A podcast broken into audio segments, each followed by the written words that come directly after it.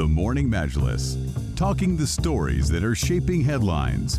This is, this is Pulse 95. This is Pulse 95, and a very warm welcome back onto the Morning Majlis. Now, the big question is where in the world can you travel when it comes to the vaccine situation? And a lot of people are aware that Sinopharm vaccine is only accepted in four European countries, and uh, the other rest are only operating on the EMA vaccine, which is making uh, people to or uh, urges them to get the recognized vaccine for the world of travel. And the first one that will pop up in most people's minds, given the availability in the United Arab Emirates, is Pfizer. But the other thing is, people are concerned about how dominant it is going to be against the Delta variant. Um, Pfizer's vaccine is just 39% effective. This is according uh, to a study uh, from a, a, country's health ministry, and they're looking at uh, the the efficacy rates as well. Because in the UK, it found that Pfizer was 88% effective against symptomatic disease caused by the variant. Now, for us innocent minds, it's all confusing. Yeah, it is all confusing, and it's uh, so much to take in as well, especially given that uh, the number of cases uh, that are uh, Delta variant related vary from country to country, so the findings would differ based on where the research is being conducted. Uh, but in Israel, where the uh, largest portion of cases is the Del- Delta variant, uh, they found that after two shots of the Pfizer vaccine, it's 39% effective at reducing infection risk, 40% effective at reducing the risk of symptomatic diseases during this period. Now, what does this mean? Uh, well, they're saying that it.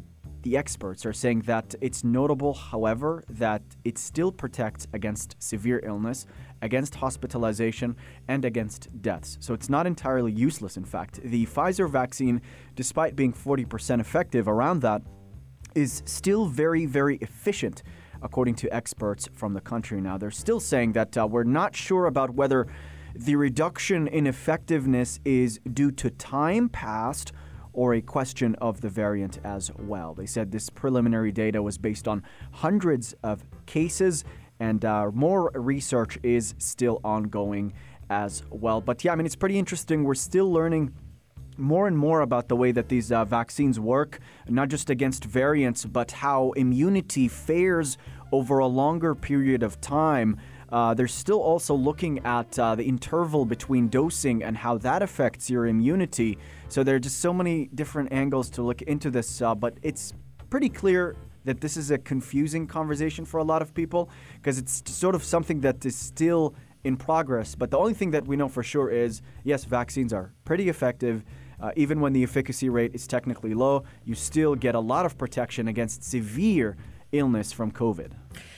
That's right. And according to some um, uh, researchers, they found that people who were inoculated back in January were actually actually experiencing uh, breakthrough infections at a greater rate than those vaccinated in April with the Pfizer uh, vaccine. But researchers said that this may be due to the age of the people inoculated, and those inoculated in January were above the age of 60, while those vaccinated in April were younger.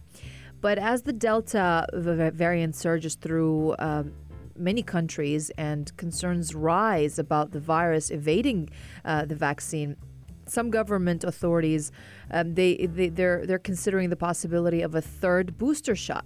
So they're saying that if a third booster is safe and if it seems that it really would give a benefit, then there is something they they could be um, definitely doing as quickly as possible. As and that is uh, the the latest being from Israeli government as well. But um, the question is: Is the booster shot from Pfizer safe or not? That remains a question because I mean, just a while ago, the WHO they came out and they said. Uh, that what it was it was safe or wasn't safe? Well, the the the thing they talked about it. We we talked about right. it being safe here in the government, and over there they said it was safe. They, that's a thing, and that's yeah. something that they're they're looking at as well. I mean, for instance, uh, Australia they did a study on Pfizer for ages 12 to 15. The medical regulator in the country deemed the vaccine to be safe as well. And uh, when it comes to any form of treatment or medicine whatsoever, it's usually um, a measurement of the risks and um, you want the pros to outweigh the cons in every case because adverse effects are associated with every medication and vaccine that there is, and the case certainly applies to Pfizer. The big concern was uh, cases of heart uh, irregularities, uh, myocarditis in particular, in young men. There was definitely found to be a link between Pfizer and that in some cases, uh, but medical experts did say that uh, the benefits outweigh the risks in this instance, and the number of myocarditis cases is not significant enough to warrant widespread concern about the safety of the shot. So, uh, to, t- till now, they're saying that uh, the Pfizer is technically safe so far. Yeah, Pfizer and uh, then the uh, Sinopharm or Sinopharm, depending on how you'd like to pronounce it, is also obviously has been one of the uh, widely used vaccine here in the United Arab Emirates. And for us simpletons, these new researches and new studies really, really cause a lot of confusion. But uh, just to build up your um, mindset as well, is a recent study from the Sri Jayewardenepura University in Sri Lanka.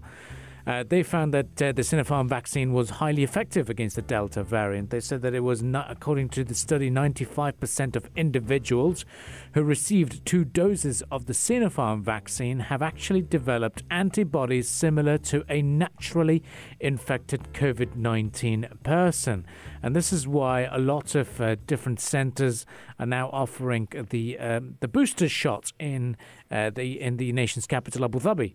Um, at least six months ago, if you've taken the vaccine, then you're now eligible to receive the booster shots. But some people are preferring taking the Pfizer, mainly because of the world of travel. And that's very interesting to see uh, because next week, uh, hopefully, inshallah, I'll be heading off to the world or the continent of Europe and I want to test it out myself. That's the only reason why I'm going to check out if my Sinopharm is going to be as welcome. That is not the only reason why you're going. Probably is. Why you're fooling people? Nah, I'm probably going there for uh, for sure. Investigative journalism, of course. Wearing that hat. Why not? Uh, we'll keep you posted in terms of what's happening. This is uh, the sports headlines up next, courtesy of Iman Al Majali, and uh, we'll be back again right after that. You're listening to the Morning Majlis only on Pulse 95.